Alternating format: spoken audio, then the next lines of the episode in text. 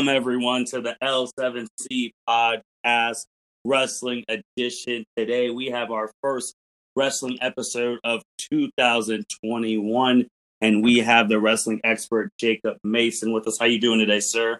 Oh, I'm fantastic. I'm pumped up, ready for a good show. Hey, all same here, man. Same here. And since it's the first wrestling podcast of 2021, just want to wish all of our wrestling fans happy new year. Hope everyone had a good holiday season. Did you have a good holiday season, man? That was wonderful. It, it, it was good. Can't complain. I was I was off work, so that was nice. And that's that's always the best stuff. But yeah, we got a lot to get into on this first one of 2021. We're going to be going over Wrestle Kingdom. We're going to be talking about some big news that came out a couple of days ago of New Japan Pro Wrestling coming to American television. We're going to be talking about obviously uh, Brodie Lee. We're also going to be talking about Goldberg because he showed up on the first Raw of 2021. And then we're just going to give our best of 2020s. We're going to give our favorite segment, our favorite face, heel, newcomer, best all around wrestler, uh, favorite moment of 2020, favorite match, who needs a big 2021. And then I will throw in uh, worst worst moment of 2021 because we can't just always have the good stuff when you're a wrestling fan. You always try and be negative. So we do got to have some worst moments on there. But man, let's just get right into it. Jacob, Wrestle Kingdom just concluded the two night uh extravaganza. Can you, first can you explain to the listeners why Wrestle Kingdom is two nights? Um, I think it's just the way New Japan has always done it. Mm-hmm. Um, which WWE copied that style last year for WrestleMania. But uh yeah, for those who do not know, Wrestle Kingdom is the WrestleMania of Japan. Mm-hmm. It's massive. Um they were the only well, I wouldn't say the only wrestling promotion, but they had in Japan was it like twenty thousand people like in the Tokyo Dome. They were to have each night there. So kudos to them, and they kept everybody separated. And um, the one thing they couldn't do, they couldn't cheer. They couldn't do anything like with their mouths. They couldn't yell, couldn't boo, couldn't do anything. They could only uh, clap or stomp their feet. That was like one of the things. Like if you bought a ticket, that was one of the things you had to agree to. Which, you know, whatever. Hey, they made it work. People got to see an awesome Wrestle Kingdom. A lot of crazy stuff happened out of that. Right, agreed. with twenty thousand people too, uh, COVID time, that's probably the biggest live audience any wrestling show has had since COVID started. Yes. So with that, I'm wondering if the people in the states with their big events, obviously, it's January, Royal Rumble, Road to WrestleMania, if they're going to try and do something similar, seeing that it was able to be done in Japan, as long as you space everyone everyone out. But we'll wait to see on that. But let's let's start a little bit on day one. I mean, it's a lot, so we won't go over completely everything. I just want to hit on some real important stuff with you, just for the American viewers. You guys know this guy, Jon Moxley, formerly known as Dean Ambrose. He pulled up to Wrestle Kingdom and sent a warning to Kenta. Is that right? Yes. Yeah. So Jon Moxley is the United States champion for New Japan. And Jon Moxley is absolutely cursed when it comes to the any United States championship because he never defends it. Isn't that the truth? Never defends it. Um, of course, COVID had a lot to do with that this year or last year or this season, whatever. But Kenta has the he's the number one contender. He has the briefcase for the right to challenge for that.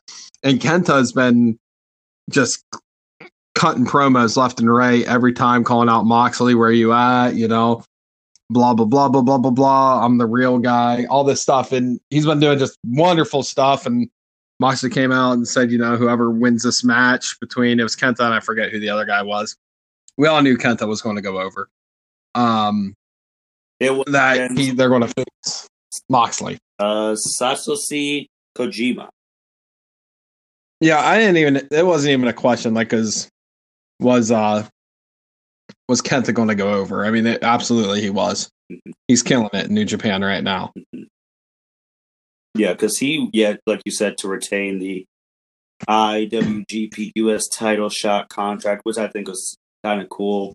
Having a big match for a title shot at the US title. You couldn't even bring that up in America. Oh, let's have a title contract match for the Intercontinental title. Like that wouldn't happen. So that that was really super super cool. Another match that I actually uh, got to watch a little bit of because I was trying to get some stuff for this was my man Okada uh, defeat, defeating Will Ospreay in one-on-one action. And I, I just love Okada. Like there was a time where I really thought he was the best wrestler on planet Earth. I think it was about 2016 to 18 range. So anytime I get to actually watch him and see him win, brings a brings a smile to the to the mark in me. yeah, um, that was from what because I have yet to watch them yet because mm-hmm. they start off at our time at like four thirty in the morning. Yeah. I'm yeah. sleeping. I got to work the next day. Mm-hmm. Um, I'm I'm too old to do an all nighter than go to work and do a eight hour shift. It just it's not happening. So I I caught all the results. So I'll probably catch the matches this weekend. But from everything I've seen, that match was match of the night for night one for New Japan. Right. You also had because uh, you're, you're high on them, the Guerrillas of Destiny. Yes, I am. Tonga defeated uh, Zack Sabre Jr. and Taichi to win the heavyweight tag titles. This was on night one. You had Kota Ibushi defeating Tetsuya Naito to win the heavyweight championship and the Intercontinental Championship. So double champ action there. With go back, I'm gonna go back to your Guerrillas Destiny. You're super high on them. Do you ever see them coming back to the states? No, no, no. The only stuff they're going to do in the states is uh, Ring of Honor stuff, and that's that's going to be it. Tama Tonga is uh he's a lifer there. Mm-hmm. I mean, he was one of the he's one of the OGs of Bullet Club. Um, New Japan takes care of him. He loves that company. He's uh, I, I think he's going to stay there, and I hope he does because he can pretty much do whatever he wants to do over there. Mm-hmm. Mm-hmm. And then just to go to night two because I because we're looking at these results and they're not super surprising, but the biggest match. I mean, it's your guy Jay White versus Kota. That they it stole the entire weekend, and Jay White is still continuing to steal wrestling headlines this early in 2021. And Jacob, I know you're you've been following these headlines left and right. You've been keeping me in the loop on what's going on with well, one with the match and what's going on post match with Jay White. All right, so the Jay White and Kota Ibushi match, um, it was the longest match in Wrestle Kingdom history. It went 48 minutes and five seconds, Jeez. which was, you know, which is massive. Mm-hmm. Um, both these guys are just beat the hell out of each other. Kota Ibushi ends up winning. As much as I wanted Jay White to win, it didn't shock me that Kota won. Kota is like the Daniel Bryan of New Japan. Mm-hmm. Everybody loves him. He's just a great wrestler, a great guy. Just you know, but whatever. Like I said, I've said in the past, I'm a, I like the heels. Jay White's a heel. He's Bullet Club. I'm a mark for Bullet Club. It is what it is. But Jay White is a freaking legend. He solidified him himself, both during the match, which, like I said, they beat the hell out of each other. But after the match, they have their press conferences, which are always just as entertaining as the actual match itself. So Jay White cuts a 10 minute promo in the back and basically says, I'll I will do New Year's Dash, which was uh on the sixth. I will do New Year's Dash, and after that, I am done. I'm done. I, well, if you follow my Instagram, we'll I'll have a link up there for the entire promo that he cut. But he said, "I'm done. If I'm not appreciated here, I'll go somewhere else that I am." I it is what it is essentially. So him losing Wrestle Kingdom after or him losing the main event at night two of Wrestle Kingdom goes and has a press conference, is talked more about than the winner of the main event of Wrestle Kingdom. What a freaking legend right there. That was awesome. So this morning, first thing I did when I woke up, checking all like, all right, what's happening on New Year's Dash? What's happening? And Jay White got pinned uh in the tag match that he was in. He was the on he got pinned by Ishii. So after the match, Bullet Club like took him back. He did not have a press conference. He had nothing. So we don't the world does not know right now whether he is a legitimate free agent and he's done, his contract's up, or if he's just trolling all of us. Either way, the entire world is talking about Jay White right now. Yeah, de- definitely. Especially if he's a free agent. Because I know when me and you talking, I, it was it isn't the same situation, but I kind of similar to when AJ Styles left. Uh, nobody, well, nobody knew he was coming to WWE. That was the biggest left field thing ever, and he showed up as the third person in the 2016 Royal Rumble and shocked the entire world. And I was just like, hmm, well, Jay White Royal Rumble 2020 confirmed it. Did Triple H pull another magical rabbit out of the hat and get Jay White to come over to the states? And I'm even just yeah, and getting Jay White. And I was also saying that you brought up how it's the longest match in the uh, at Wrestle Kingdom. It's also the longest match in Tokyo Dome history. With that's wild. And to go off of Jay White's the one taking the headlines, and rightfully so. But now you have Kota with two titles, and then you have Kenny Omega with a title, an AEW title belt, and now because we talked about that last time, he can always go get the Impact World title. Can we do titles for titles? Those two on two, two titles each. Oh, if it, it I, anything can happen. It's it's 2021. Anything's possible at this point. If if they could do that, that means AEW, Impact, and New Japan have a working relationship. Mm-hmm.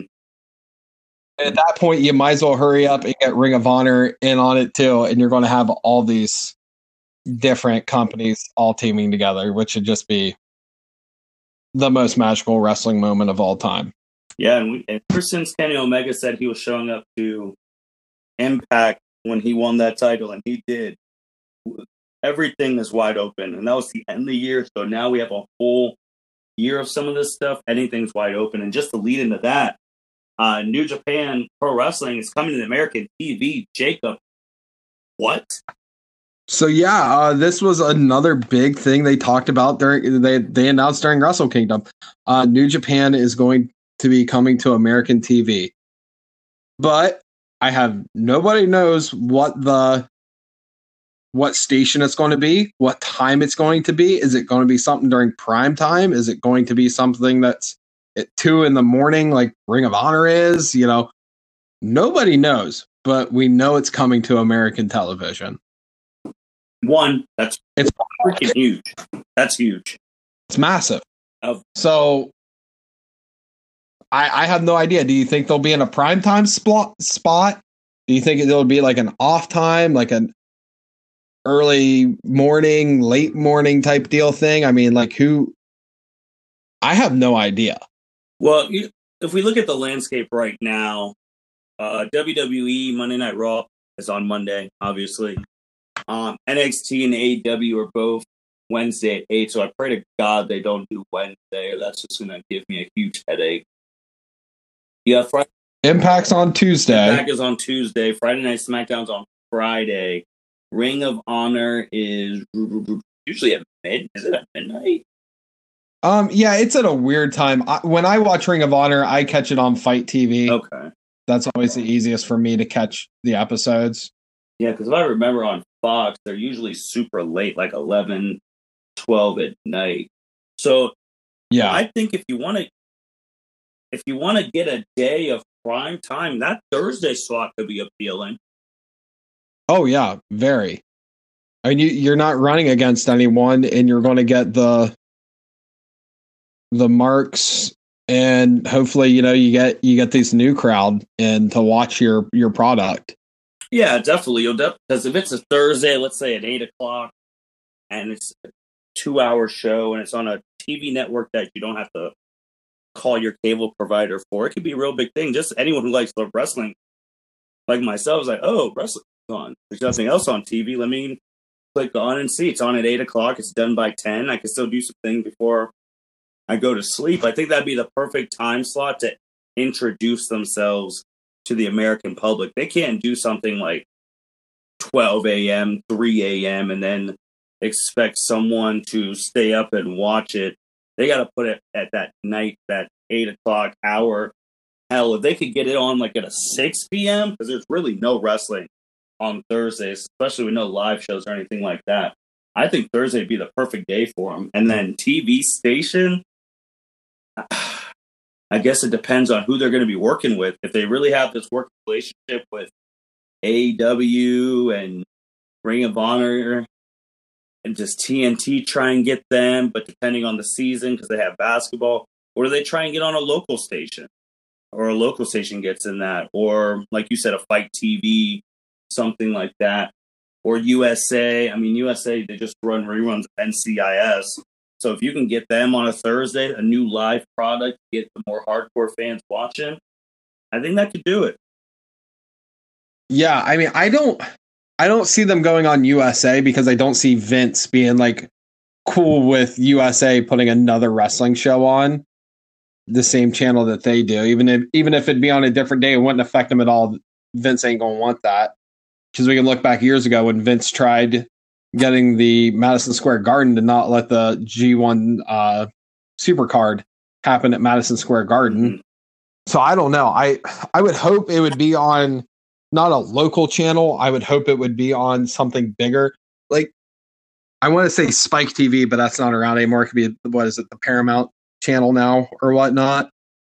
Um, just something along those lines would work. I don't know though, but all I know is New Japan's coming to American TV. It's going to be awesome. Yeah, it's going to be wild. Hopefully. And I guess with the USA thing too, they could really tell Vince, to be like, look, it's happening on Thursday. Get over it. You're not bringing the ratings on Raw that we want, so we're going to get someone else too to even it out. But something with the ratings too that you brought up, that ratings have been terrible on Raw recently. They'll pick up now that it's Rumble season, but they made a profit of what would you say 48 million?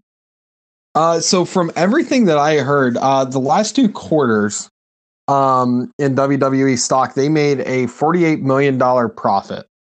WWE absolutely killed it in the COVID era, you could say.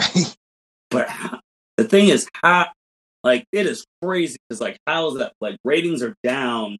And this isn't the first time this has happened. Ratings have been down and they've made a whole bunch of money, but with like live fans, things like that. But no fans the Thunderdome, I don't know what if they own that or if they're paying rent to whoever owns it. And they made $48 million. That in profit. That is crazy. And that's also something thinking like how much of that goes into what they did beginning of COVID, cutting those people.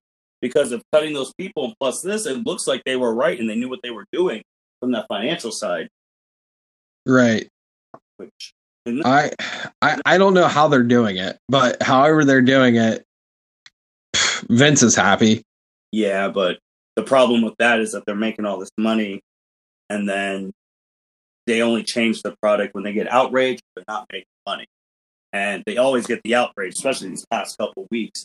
But they're now they're making the money, so it's like a big middle finger to to the hardcores. Like, hey, you guys are bitching about us, but we got the money rolling in, and someone who is going to bring a lot of bitching from the wrestling community is one the legend Bill Goldberg, who actually I actually really like when he was really Goldberg, not Oldberg, but he just beat people up and left. But Goldberg surprisingly came back on the first Raw of 2021. It was Raw Legends Night, but to us, me and you, Jacob, we know that is we need ratings night, so we're gonna call a whole bunch of old people to get the older fans to watch because they remember watching them as kids.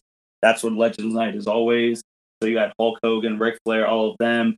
And in the main event of Drew versus Keith Lee, which was a good match, Drew obviously won, and Goldberg came out and he just walked up, said a couple words, challenged Drew McIntyre for the title at the Royal Rumble, and then Drew said, wrestling, you'd be like wrestling my dad. And I was like, well, that's probably, he's probably the same age as your dad.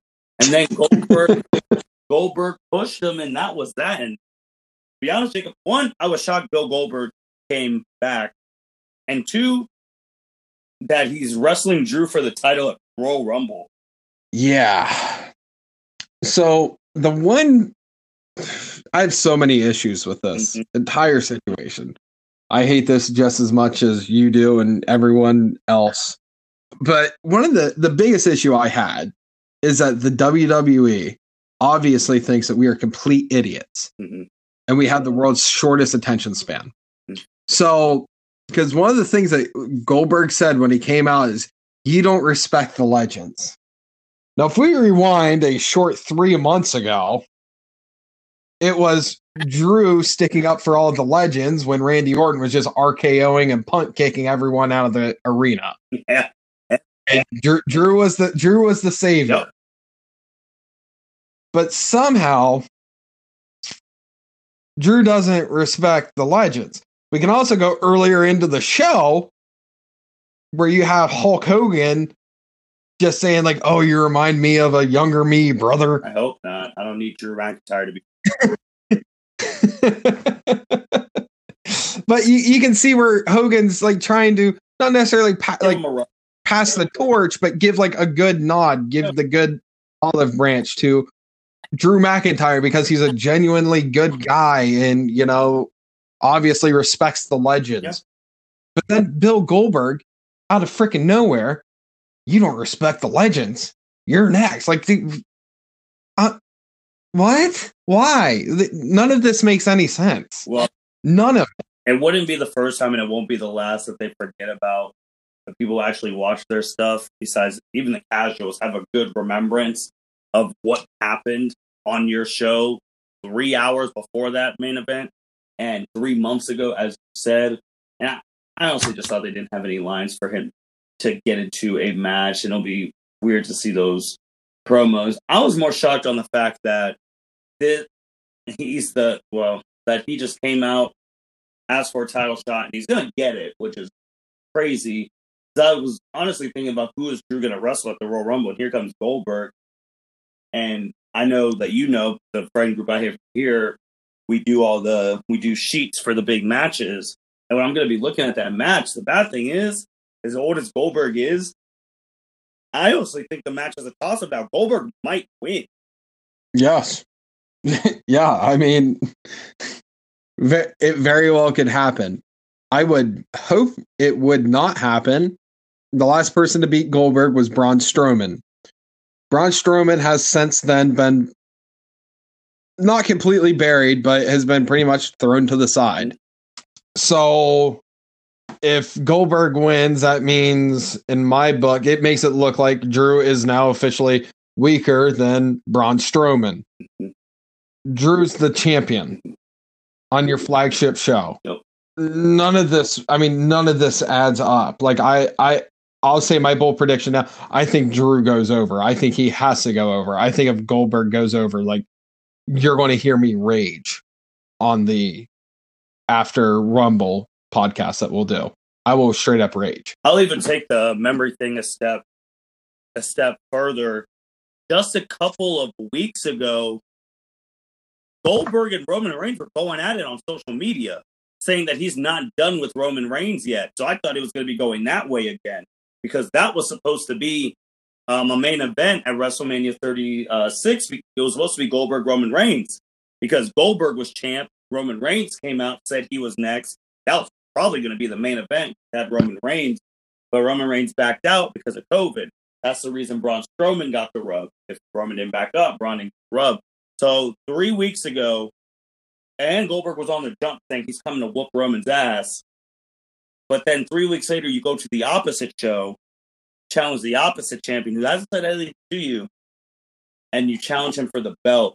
And when the people listen and say, "Oh, there's no way Goldberg's gonna win," guys, no, everyone said that when he smacked the Fiend in Saudi Arabia and basically ended him for a while. He did the same thing to Kevin Owens too when Kevin Owens had the title. So there's a precedent that this has happened recently in the past couple of years. And the Fiend was just years, oh, yeah. no, two last year. That's how Goldberg got the belt. So yeah, last year. So there is a press like, and we don't know, and that's the biggest thing too, which is why it's my favorite paper. We don't know who's winning the Rumble because they could do something like Goldberg becomes champ, and then that Rumble winner wins, then they take out Goldberg. So we don't know what's happening. Yeah, and even on paper, the the match makes absolutely it makes more sense if Goldberg went after Roman. Mm-hmm.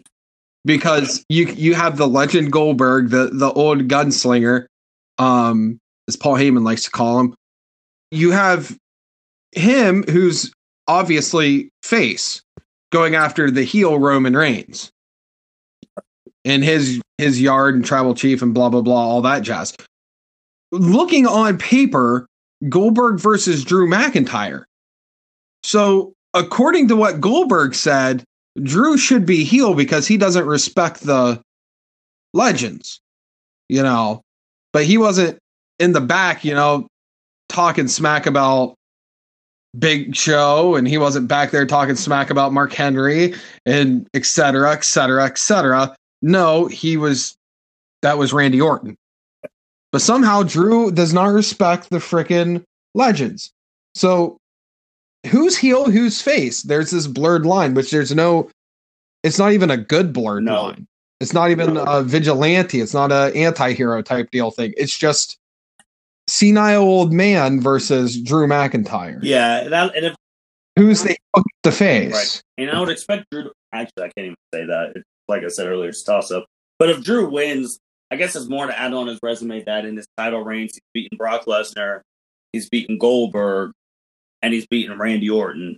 So to keep him strong going forward, I like that. But I don't know if he's going to win. Like I'm going to look at that sheet when I'm look when we're looking at the match card, and I don't know.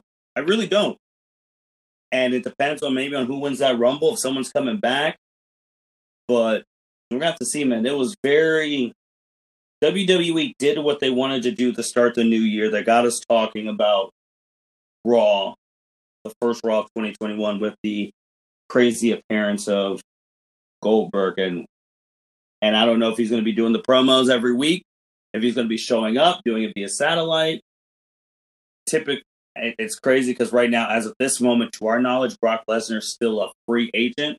So typically, what Goldberg's doing would have been the Brock Lesnar spot, but Brock Lesnar is significantly more athletic and in better shape than Bill right now and more dominant. So with him gone, I guess he just used Goldberg and Taker's gone. So it, it's very interesting, man. Oh yeah, it's it's nuts. But other thing, before we go into our best of uh, 2020, since we didn't get a chance to do it in the end of the year of 2020, our condolences to Luke Harper, Brodie Lee's family. Obviously, everyone's heard the news by now that he tragically passed away at the age of 41 due to a lung problem that us, our, us fans we did not know until it was disclosed by his wife on social media. There's been a whole bunch of tributes. Even WWE did the stuff they do at the beginning of this uh, episodes with the rest in peace. And there was wrestlers who had his armband, doing some of his moves. AEW dedicated a whole show to him, which was fantastic. WWE is doing the best of Luke Harper stuff. And my biggest thing with this Jacob is you never know how much how many people someone touches till they're gone because to be honest, I did not know Brodie Lee was this well liked in the entire wrestling community. Everyone has said something about his passing. Yeah, everyone everyone has this man out of all the wrestling deaths that we dealt with over 2020. Yes, and it's been a lot. Yeah, it has been. Um this one hit the hardest for for me. Mm-hmm. This this one's it, sucked. Yeah. I mean, I a lot of you know a lot of the listeners know like I I'm a big Bray Wyatt fan. I love the Wyatt family when they first started out in NXT. I seen um, Luke Harper, I think two or three times wrestle um, between live shows, Raws, and Smackdowns, and all that. He was always consistent. Yeah, always. Um, I mean, even before like he passed away, I never heard anyone say anything bad or said like, "Oh, I don't want to work with this guy." I mean, th- you never heard anything negative about the guy even before he passed away. Um, man, after the the out the outpour of love that the wrestling community has for someone, uh, that that was special. Both, I mean, AEW, like you said, they did an entire tribute show. Um, and they're off. They they gave his son negative one, as they call him, yeah. uh, a contract. You know, both these companies are going to take care of that family. Yeah. They're not going to have to want for anything, which is, I mean, for for all the stuff that just AEW's done, man, it just speaks volumes of how much they care about their talent mm-hmm. and all their employees, and it just sets you know for this new company to. I mean, they retired the TNT Championship the current one. They're redoing one. That is Brodie's title. Um, that that's his. They they're going to do a new one. Uh, they gave the old championship to his son. You know that that stuff's awesome. I mean, just how much they care. You know, what's your thoughts, buddy? Yeah, this this did hit really hard because it was unexpected. He was 41. He was doing really well, and it's again, it's the age old thing that you never know what someone's going through until it's too late like all his years WWE, all that stuff, no one knew. Like we didn't know. It was never reported out to us, the casuals, that had a lung a lung problem, and it, it's one of the top two for me that, or and this isn't a ranking of what hurt me personally, but the most. But that one's definitely one of the top two. The other one, obviously, is when Shad died saving his son. Like that, that that that one's always gonna that one's always to hurt because I mean, as obviously as a parent, he, he did what he had to do to save his child at the cost of his life. So, and then obviously, what we had the podcast with Pat Patterson died, we lost a lot of people in the wrestling world in 2020, and it really sucks. Oh yeah, and hopefully, 2021 is kinder to our wrestling family out there the tributes, the tributes and the tribute videos and all the Instagram posts from even people who haven't been in wrestling for a while. Cena said something like they're they're always fantastic, but I'm pretty sure everyone would rather not have them because we don't want to lose these people. So that's just my thoughts on that. And then with AEW, like I said, that's gonna that wasn't their goal, but that's gonna attract more talent to AEW because that just shows that they care. Yes, and that and that's just gonna and, and that's not their goal, but people are gonna be like, "Ooh, well, this place cares about me, like this, that, and that." So, and before we go into um our 2020 things, I don't think we got. Yeah, Renee. Renee's having a baby. Um, obviously Cody and Brandi are having a baby. Seth Rollins and Becky just had their child uh, Renee made a comment saying, "Man, the class of twenty whatever in wrestling is going to be very stacked if all those kids go into the wrestling business." For real, absolutely. Don't know if all of them will. I'm sure one of them, one of them will, or maybe two, but we'll see. We'll see. But yeah, 2020 is over. Let's get into these best and worst of 2020. And our first one is the best segment of 2020. Jacob, do you want to go first? Uh, yeah. Yeah. Um, my favorite segment. Oh, I would probably have to say the Pat McAfee, Adam Cole mm. build up. The one.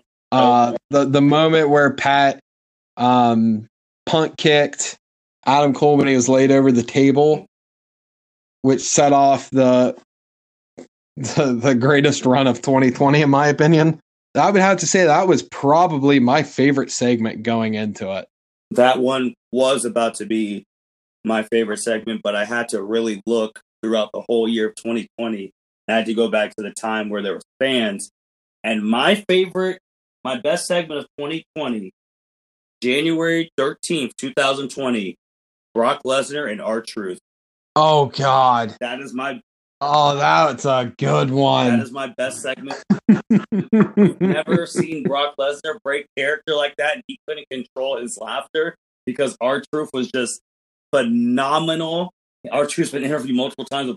You're like the only person to get Brock to break, and no one knew what to do. And when he said, "Oh, I'm throwing you out, Paul Heyman," and Brock just burst out laughing. And then he's like, "I'm not in the Rumble. Brock Lesnar is." And then when R-Truth said what we all say, it's like, Heyman, it's hard. You talk a lot. I, I, I, I was just watching that. That is my that is my best segment of 2020. And even though my that the other one I was going to pick didn't happen in WWE ring, it was the build up when Adam Cole showed up on Pat McAfee's show. That's my number two. But Brock Lesnar, yeah, it was right in January. It was the time before fans disappeared. Things were crazy. That was my favorite segment. Now they had uh I don't know if you knew this or not. They had a bet in the back. Really? To see if our to see if R-Truth could get Brock to pop in the middle of the ring and break character. I will find there there's an interview somewhere. I forget if it was a podcast or something, but they had but they were talking about it and they R-Truth's like, "Oh yeah, I I think even Vince was in on it." And he I think uh, like everybody was in on it but Brock. And so like it was like a whole joke like troops go out there, say whatever, try and get Brock to laugh. So yeah, fun fact about that, that one. definitely when all truth for all he's done, and he's been here for a long time. He goes in the Hall of Fame. That has to be the first thing on his video uh, promo. Oh, I think Brock should uh, in, induct him. Oh, that'd be that'd be great. That'd be great. Favorite face. So we're not blurring lines. Favorite face means favorite good guy of 2020. And honestly, I'm giving it to Drew McIntyre, not because of his um him winning the title finally. We all we all know the old school fans chosen one, blah blah blah. But I'm giving it to him because he was the WWE he's been the WWE champion most of this pandemic. And he finally got his crowning moment with no fans, and he's able to act accordingly, uh, be a good leader, put on quality matches, and he's good. And I think with facing that adversity with no fans and all of that, he is my favorite face of 2020. Um, I I agree. I have Drew down as my my top face for 2020 because um, I know I say this all the time. I'm a I like the heels better than I do faces. Hmm. Um, Drew is a great face though. I thoroughly enjoy watching Drew. And when I think back, you know, 2020 faces, you know, the and I was like, you know, man, who who who's a who's who's the top face? And then like it's like, oh, it's Drew. He's the only one I could even like really think of that like just stands out. Like pandemic edition of wrestling, Drew synonymous with that. And he helped carry Raw. And he he if there, you know, if we had, you know, if our awards show actually meant anything, um, he thoroughly deserves the the award for top face of 2020. Hey, when for everything you said. When we get bigger and we're we're doing more and more of these because this is our first end of year one, we can make some little plaque, mail them to them. I see some people do that before with other subjects, so. I'm down. Get rum. Uh, favorite heel. I think both of us are gonna have the same thing. I would hope. So I'm gonna let you go first. Say that again. I didn't hear you. Favorite heel. I think we both have the same one. Think so. I think I know where you're going. Uh, my favorite heel. See, I I did I don't want to add both of my heel and newcomer. Oh, I'm pretty. So I'm kind of torn on this one. So I'm actually curious. Go with yours first. Oh, it's it's no question. Favorite heel is Pat McAfee. It's not even close. It, it, the man gets it he freaking gets it. Like he was really starting to piss me off because he got this guy who can't, who's coming from an outsider, talking a whole bunch of crap, and he gets it, man. And he was also my favorite. He was also my favorite newcomer. So, dude's an asshole, and he did it so well from the show to now. He kept kayfabe on the show with a brace. Like the guy, he's an asshole, and I think he was the best heel. And favorite newcomer? Okay, so like I said, I will agree. I'm just gonna uh I'll say my newcomer second here. My favorite heel, because like I said, I didn't want to keep them the same, even though I was completely initially going Pat McAfee across the board on this. Mm. Um, favorite heel, Lana. Oh my god. Lana is the top heel of 2020. She might not have even been a heel on TV. That being said, nobody has pissed you off more. Nobody has caused you to rant as much as Lana. She has been the ultimate heel for you, sir. So uh, Lana gets my top spot for top heel of 2020. Lot, wow, for that's that's that's wow, that's really good because Lana, yeah, she's made me rant more. We already know the years she's gone through. Uh, two months straight going through tables. The third party ban that she will swear she didn't start, but it was all her fault. Her getting a then finally getting, got to get a rub and get a title opportunity. Then Flair says, "Yeah, I'm back. So you can sit back." That's literally what happened. I've been off TV since, but yeah, that's that's a good one. That's a good one. So are you going newcomer with Pat then? Oh, absolutely. Because Pat McAfee, let's be honest, he is legitimately the best freaking heel in wrestling today. It's not close. You nailed it on the head. He's such a heel that he turned the most heel faction in Undisputed Era into a face faction. He's that freaking good. Also, as you said, he's an asshole. He plays his part well. And he's he's so freaking good. Pat McAfee's the man. Absolutely, 100% not not even uh it's not even a competition really. Yeah, not not nothing really add on that. And then best all around wrestler. I usually go with the PWI. I, and with the all around, I actually went john I went Jon Moxley. He's been cutting some promos. He's had some matches. I, I did go Jon Moxley. right now, right now, wrestling, uh, the promo package, the presentation, the attitude, the swagger. I went Jon. Yeah. Um. See, I had a, a toss up around here. If Pat would have wrestled a couple more matches, I would have given him this title too. To be completely honest, but I I tossed back and forth. I was like, is it Moxley because it could easily go to him? Is it Cody because it could easily go to Cody Rhodes? But I'm going to be a little biased on this one. My favorite all around wrestler of 2020, Bray Wyatt, the Fiend or should I say, and the Fiend, because Drew McIntyre was the face. Yep. Of Raw. Nobody entertained me more than Bray Wyatt this year. Between all the stuff he's done with Alexa Bliss and Braun and Randy and just everything. Um, and yes, all the times he has got screwed this year because Bray Wyatt always constantly gets screwed. Everything he did was entertaining. Mm-hmm. So Bray Wyatt gets my top spot for best all around wrestler. He kept me entertained on Raw when nobody else could really keep me that entertained. Mm-hmm. Agreed. Agreed. I like it. I like it, Bray. Bray's a good when you sound like that. A good. Favorite moment of 2020. I'll let you go first on this one with this one too, it wasn't really hard for me. WrestleMania 37, were they 37? 37, 36. This past WrestleMania, Otis finally gets Mandy Rose.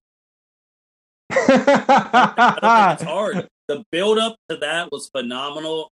It's one of those things that makes me happy but pisses me off at the same time because it shows WWE can make a long story storyline pay off in the right way. And when Otis finally got uh, Mandy Rose and they kissed in the middle of the ring. That was in front of a live audience, that place would have freaking exploded. So that's my favorite moment of 2020. You, you see the, I mean, not to be not to be mean to Otis, but you see the bigger, fat guy, short, not not attractive to most people, get the freaking blonde Omega bombshell in the middle of the ring kissing. Can't beat that. Yeah, that's that's a good one. That that is a very good one. Um so my favorite moment of 2020 was actually the Thunderdome. Ooh. And I, I would say the Thunderdome because before the Thunderdome, I I was really just kind of uh like uh wrestling without a crowd, without anything, you know. I hated it. I couldn't stand it. It just that crowd is the the extra man, the extra player on the field that just is entertaining both good and bad. Um, but is always a constant. When you lose that constant, it was just it killed me. It just the product was not the same. I think WWE was smart as hell for doing the Thunderdome. Yes, Michael Cole said Thunderdome way too many oh, times. Oh, yeah. But that being said, the Thunderdome changed the game. And I, I was happy with it. And plus, I, I know a couple people have been on the Thunderdome so far. And it's always cool to see, like, oh, hey, like my kids were on the Thunderdome, you know, tonight. Like, oh, hey, look for them, you know, wherever, you know, on so you'll they'll you know they'll post everything on social media.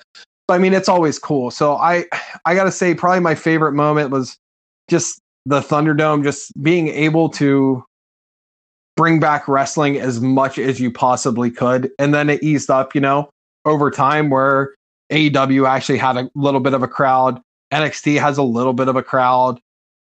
New Japan's like, screw it, we're throwing 20,000 people in it. Let's make it happen. like, um, so yeah, that's that's my favorite moment of 2020. Okay, okay. We got favorite match of 2020. You want to go first? you want me to go? I will go first on this okay. one. My favorite match of 2020. I'm going back to WrestleMania. Oh. John Cena versus what? The Fiend. I loved that match. I know a lot of people hated it. I do not care. I loved that match. It was, and I quote, such good shit. That that for being what started, I think, the trend of like these cinematic matches. That was the first and best one, mm. in my opinion. I liked it better than the Undertaker match. Okay. That everything since they went through Cena's entire career and the stuff they said. I mean, it was it was the most edgy product of WWE all year, in opinion. This is you know Vince McMahon. This is such good shit. You can look, but you can't touch. Nikki Nikki Bella's stuff, all of it. It it was great. That was my favorite match of 2020. How about you, buddy? It's funny with the Nikki Bella thing that not that many people actually paid attention to that. On where that like not that many, they just glossed over it. Like, yeah, we're gonna talk about his failure with Nikki Bella. They showed the him like all the stuff failures. What if he would have went heel? All the thing. Now that's that's a good that's a good one. And he and then Bray finally gets revenge for WrestleMania 30. My favorite one. I'm gonna go back all the way to January. NXT Takeover Portland. Keith Lee versus Dominik Dijakovic. That is my favorite match of 2020. Ooh, that's a good one. That's a really freaking good one. Because I I will never forget that I was actually late coming back to work and everyone in the text messages and my group messages, and you were telling me you gotta watch because that was the only match I missed. And I was able to watch everything else, and that and that takeover as it oh, was really good. You got got that that was the best match tonight. So I remember waiting for it to be over, then staying up and watching, and I'm like, oh my goodness, that that match was super good. That's when I thought, well, I mean, Keith was just the main event of Raw, but I thought he was gonna have even bigger things when he moved up. I thought Dijakovic was gonna have bigger things when he moved up. But those two were just made to wrestle each other. That was that was top notch. Top notch. And they should have never went to the main roster. Never should have. Never should have. Poor bastards. yeah, it's sad too. You think you think going up to the main roster is making it to the big leagues, but for ninety eight percent of them, it's a death sentence. Yep. Um. Now, before we hop into who needs a big twenty twenty one, let's let's do some what was your worst worst moment segment of 2020? Oh, Mine, mine's already in my brain. I, I already know. oh, throw yours out. Thanks. I got to think about this um, one. I'm not. I'm gonna do the whole storyline. The Mysterio Rollins storyline was the worst. and the particular episode is when Aalyah, after seeing Buddy Murphy beat the hell out of her brother and dad, saying had the nerve to say to her dad in her face, "But Dad, I love him." That I almost but I gotta watch the stuff. But that was the worst segment, moment, storyline, everything of 2020, and it should be burned, and no one should be forced to see that garbage again. That was that was entertaining at least. Oh. Um, at least for at least for me, being able to come on here and yeah, we had our uh, the biweekly uh story update on these two and how it, the never ending saga. That was terrible. I gotta say, so what? Probably my least favorite moment. I mean, I could throw out Lana. Lana could be the easy one. Lana, Lana, um, Lana's a good one. I mean, her the whole third party ban was 2020. That's her fault. Yeah. Yeah, I mean, we, I mean, I could, we could, I could just say the third party ban was terrible. Thanks, Mister Savior Balls, Mustafa Ali. Thanks, Lana. I hate you all dearly. I mean, I, I could say, oh, COVID shutting down Mania, you know, but I gotta say, probably my the thing I hated the most, I'm gonna say, is Retribution in 2020. You know, I forgot about them because of how irrelevant they were. I honestly thought since we talked about it earlier, I thought you were gonna go Goldberg beating Bray Wyatt Saudi Arabia. Ah, I mean, I you can easily. There was a lot of crap, but there was a lot of crap. I can also say the announcers for WWE. Yeah, yeah. Um, I, I could say losing Mauro Ranallo. Yeah, that was. Uh, I mean, there's a lot of different routes you could go down this. Um, but I'm going to say retribution, and the reason being is just kind of like we talked about with Keith Lee and Dominik Dijakovic. Dominik Dijakovic is in retribution, along with Mia Yim, um, and whoever else is in there. But those two specifically, because that that group has just destroyed their careers right now. Has just absolutely destroyed both of them. And they deserve so much better, both of them, because they are both phenomenal wrestlers. And they got thrown into this stuff and they're wearing the stupid mask and have the stupid storyline. You know, the, I will say this much. That was the one thing mon- this past Monday on Legends Night that gave me a little bit of hope for retribution was on Raw Talk when Mustafa Ali. I don't know. Did you catch that at all? I saw him talking. Yep. I mean, him, Mustafa Ali coming out there and talking about, uh, hey, brother, you know, just talking all this smack about Hulk Hogan and everything, and going on about how, well, these guys, you know, they they never got their come up. They, you know, they've gotten treated poorly, blah, blah, blah, blah, blah. And it's like why why can't we have this? Because he cut a good promo. I mean, he had moments where i was like bro like you gotta it, i think less is more when he was speaking but he did have some really good moments. It's like you know what would have made this better? Is if you were in the ring with hulk hogan and you were having a one-on-one with him with retribution surrounding the ring and going on about oh i took my vitamins i said my prayers. I did what my parents told me, all the you know stuff that Hulk Hogan says, and to turn around and be like, and this is where I'm at. I'm stuck because you keep answering the phone. I mean, you could have done so much stuff with that. So it gave me a little bit of hope. Like, like of course they dropped the ball, but I'm like, well, one good spark could eventually change retribution. But God, all those guys just suck in retribution, and I bitched about them constantly in 2020. Yeah. So they, they're taking my my top spot for worst worst thing in 2020.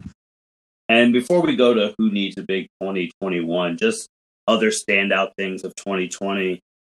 Roman finally doing what we've been saying for almost what five, seven years, being a heel, and he's having the best run of his career right now, which is crazy to say that Roman Reigns is having the best run of his career right now. A guy who's headlined WrestleMania four straight times and would have another time if he if it wasn't for cancer and COVID. But Samoan Chief Roman Reigns is really good. Uh, and he he he very easily could have got favorite heel yeah. of 2020. Yeah, could have easily. I mean, just throw him up there, right up there with Lana. Swap him, I care less. You know, it is what yeah. it is. So those those are some big things. Obviously, AEW doing what they're doing. Uh, about to have a video game soon. Obviously, now at the end at the end of 2020, Kenny Omega winning, going to TNA. Now TNA and AEW might look in cahoots, and you have New Japan, and we got Ring of Honor. The 2020 ended on some there were some great moments in 2020, even with COVID itself. Sting's back. Yeah. We can talk about that. Sting came back in 20, went to back to TNT. Who had that on their bingo card for 2020? No did. You had Taker having his farewell. Hopefully, hopefully he's not uh, coming back. And you had a lot of you had a lot of crazy things. And also, so going into who needs a big 2021, and this could be a lot of people. So there's a couple names that come to me.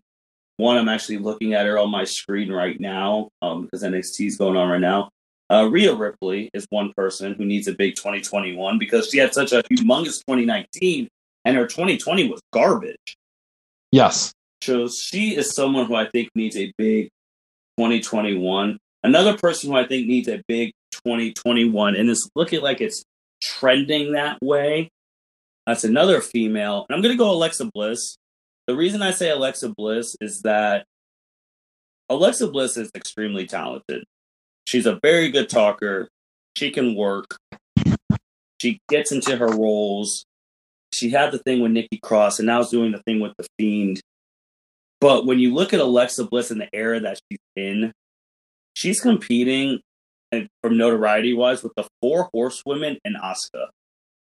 And honestly, if you if you take out like Trish and Lita, Alexa Bliss's era has the mm-hmm. five best women wrestlers of all time. She's a five time champ, multi time tag team champ, and she just has the four horsewomen in Asuka, who are the five best women wrestlers probably of all time. And she doesn't get, and she hasn't had a main title in a while. So I think she needs to win the title. I'm going to be honest right now. I don't know if I'm going to pick her, but I think her and The Fiend both need to win the Rumble and both come out as champions at WrestleMania. Oh, that'd be great. So Fiend's going, even though Fiend's done well, he needs to get that title back. He needs to be imposing. Those are some other, those are some people. And then there's people I'm not even going to waste my, like Retribution, they're not going to have a big 2021. But Rhea Ripley, Alexa Bliss, The Fiend, those are my big people for 2021 right now. Who are yours? All right. So, like, I kind of had this broke down between like male, female, and like third person, whatever. Mm-hmm. So, um, for uh, male wrestler who needs a big 2021, I have Cesaro. But you could have him every year. oh, I, I, will take I will take Cesaro every single year. Mm-hmm. We never get it, so I'm hoping this is the year we finally get Cesaro to finally get a main title, even if he just has it for a night. I just I got to see it. He he deserves it. I think he's he he needs he needs a rocket strap. He needs to go to the top. He can do it. Um, you you could easily have him. I mean, is he on Raw or SmackDown right now? I think that's so bad. I don't know. I think it was SmackDown. We was with Nakamura. Right. Uh, I, you could easily do McIntyre versus Cesaro at Mania, and it would sell. You could do Cesaro versus McIntyre at SummerSlam. Wouldn't matter. That was that's a match I want to see because yeah. you know they're just going to tear the house down. Um, but he's someone I I want to see. Who I don't think might have the biggest year, but I think really deserves it is him. Um, it'll be interesting to see what they do with the Fiend when he gets back. I would, I mean, I would love to see the Fiend and Alexa Bliss win at Mania, win the titles. You'd see me freak out. I'd be so happy on this podcast. It, it would be next level. The female who I th- think needs a big 2021 Bianca Belair. Oh, okay. okay. I think she's kind of getting. I, I think they're warming her up, getting ready to send her because I think she could go straight to the top, no problem, yeah. and hold that title and be the most legit women's champion you could have right now. She's the like me and you have talked before. She's the one newcomer who I think can end up rivaling the horsewoman. Yeah. In Asuka she she has the look. She definitely can wrestle her ass off. She's she's the she's the only female wrestler who's not in those top slots, and I'm excluding Alexa Bliss here right now. That could run as champion and be legit as hell. So, um, who else needs a big 2021? Um, this is kind of like who I think needs the absolute most help. The entire AEW what women's division. division. Because it is hot garbage. it is freaking terrible. It is so freaking bad. That is trash. Absolute trash. They should be ashamed of that division, the way they built it, the way they have done it. It is freaking horrible. For the love of God, fix that division and make it better. You have the talent. You can do it. But whatever the hell they're doing obviously isn't working. You you you need I, I think uh, as a podcast or two ago, you nailed on the head. Take Tony Khan needs to just open up that wallet, needs to get Tessa, and needs to go out to Chicago and try and get AJ. Just dump just dump the money. You need you need two big names. I mean, if you could get AJ, it, it'd be a, it'd be a complete life changer for AEW, both financially because they're not going to be able to afford a single person after her, but you're going to be able to elevate all your female wrestlers and establish them for future stars. So that's who needs a freaking big 2021 is that women's division. It's terrible. Garbage. You know, it's crazy too, because two weeks from now, and we, two weeks from now, we're just gonna tell it's, it's gonna be all Royal Rumble. We're gonna be talking Rumble like crazy, breaking it down, what we think is gonna happen. And Rumble is always something where anything can happen. Can you imagine if Triple H, because you brought her name up, Triple H gets Jay White and Tessa. Whoo! If Te- I mean, if Tessa goes to WWE, does she go NXT or does she go main roster? NXT, and she'll become champion. She'll, depending on how this goes, she'll be the one who beats Io Shirai. Yep. Yep. Um, but if she goes to main roster, I could see Jay White going NXT too. I could. I, I I'd hope he's staying NXT. I wouldn't want to see him be in the main roster, yeah. unless by a miracle he got that AJ Styles treatment. Yeah, that he because I I mean, oh the rumbles. I mean, once like you said, here in like a couple weeks we're gonna do. I figure we'll probably do a prediction show and do an after show yep. of the rumble, and it's going to be that'll be a good old time. Mm-hmm, mm-hmm. Yeah, I'm already thinking about what date to record for the Rumble preview so that we have that day completely open and that we can maybe get some other people on here like Justin and hear his hear what he thinks about what's going to happen. I can't give my full Rumble predictions because I don't know. I don't. I can't have people know my pick. I kind of need to retain my picks though. So, but nah, man. But yeah, I mean that, that's something else, Justin. This is the one podcast he likes to listen to. Shout out to Justin. You're the man. You fix all my edits because our my phone constantly drops out. But hey, man, shout out to Justin. Yeah, no, yeah, I agree with all the people you said, and again, like I said, they, the women's the only Tessa's the biggest free agent right now. She's still not signed. That means her baggage must. It's either they're keeping it on the wrap wraps that she is signed somewhere, or her baggage is really that bad of all the rumors that we've read about. You know, and someone else, and I think we forgot to talk about when we talked about getting Tessa and getting AJ on a few podcasts ago. Someone else AEW could get that would be a big, a big. Uh, I don't. I don't want to say a big name. I mean, for them it'd be a big name, but in general, a lot of people don't know her. Would be uh, Kelly Klein, the former Ring of Honor Women's Champion. Okay, yeah, yeah. I mean, to be honest, Jacob, anyone of any notoriety would be big for AEW division. Not, not yes. like a Britt Baker and all of them, but and um, Tay Conti and like no offense, but you need some bigger names to get those casuals. Yep. Yeah, you you need something, and it's and no offense to to Nar uh, to Tay Conti, that was a huge signing for them, and she wasn't even that popular in WWE. No, it's or in NXT. Speaking of someone who wasn't WWE NXT who wasn't that popular, but she's over there being the uh, Impact champion. But maybe you could have her pull up and wrestle and do things on TNA. I'm on uh AW. Deonna Purrazzo. Yeah. Very well. Or or get Jordynne Grace. Or get Jordynne Grace. Yeah. Anything. for the love of God, do something, AEW. If you, I, I know you're listening. Just, just do something with your life and just fix the women's division, please. One big signing can change everything because then you open it up for a whole bunch of matchup. But man, that's that's all we had for right now. Jacob, is there anything else you want to hit on? First podcast of 2021. Thank you to all the listeners once again for.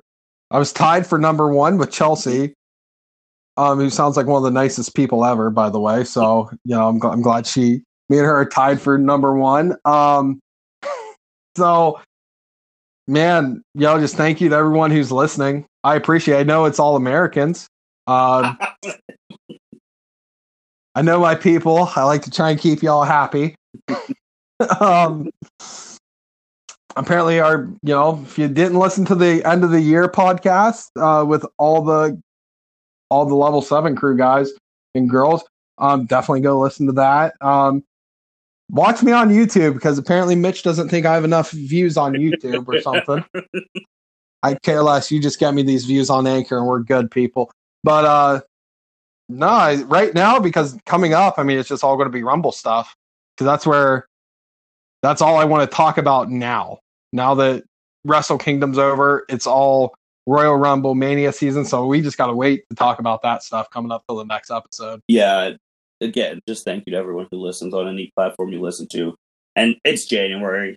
As I say sometimes, this is when, especially WWE, they start to try a little bit because Monday Night Football's over and you're going into WrestleMania season, going into the Rumble. The Rumble establishes so much for basically your whole year's worth of storylines, barring any injuries. So I'm excited. I love the Royal Rumble. It's my favorite pay per view. It's the last Sunday of January, and I'm pumped. This is one right now with the current champions. I really don't know who's going to win, and that makes it super exciting with the Royal Rumble because you have no idea if it's going to be someone who's on the roster now or if it's someone who comes back, is an NXT call up who wins. Like, this is a great January from now to basically August is the best time to be a wrestling fan. Yeah, one hundred percent. This is this is our time of year, people. It's cold outside. We don't even like to go outside anyways. We like to stay at home in our basements. it's our time to shine, people. Yeah, in the old days, you stay at home in your basement. You're watching all the dirt sheets. Now it's you're in your basement. You're going through social media, seeing everyone talk trash about each other. And, and Rumble season's heating up, guys. You got Lacey Evans calling, telling uh, Charlotte Flair to kiss her stepmom, saying Lacey's going to be her stepmom. You have Lacey Evans having a Twitter beef with Cardi B. Like Rumble is picking up. That's that's not. and Lacey's being smart doing that. I'm not going to lie because now she's getting people who don't know who Lacey Evans is to look her up, boasting up her brand so that she could get a push. That's what you want to do during WrestleMania season. That's what you want to do. Big brain Big move. Brain, but with that being said, thank you guys for listening to the L7C podcast, first one of 2021. We're going to be back in a couple weeks previewing that Royal Rumble. Hopefully, we get some Justin, maybe some others on there to hear what they think should happen, and we'll go. Anyone but Patrick. Any, anyone but Patrick. But thank you guys for listening. Thank you for listening to this episode of the L7C podcast. Be sure to like, rate, review, and subscribe to the channel. Follow us on all social media platforms, and we'll be talking to you guys soon. Take care.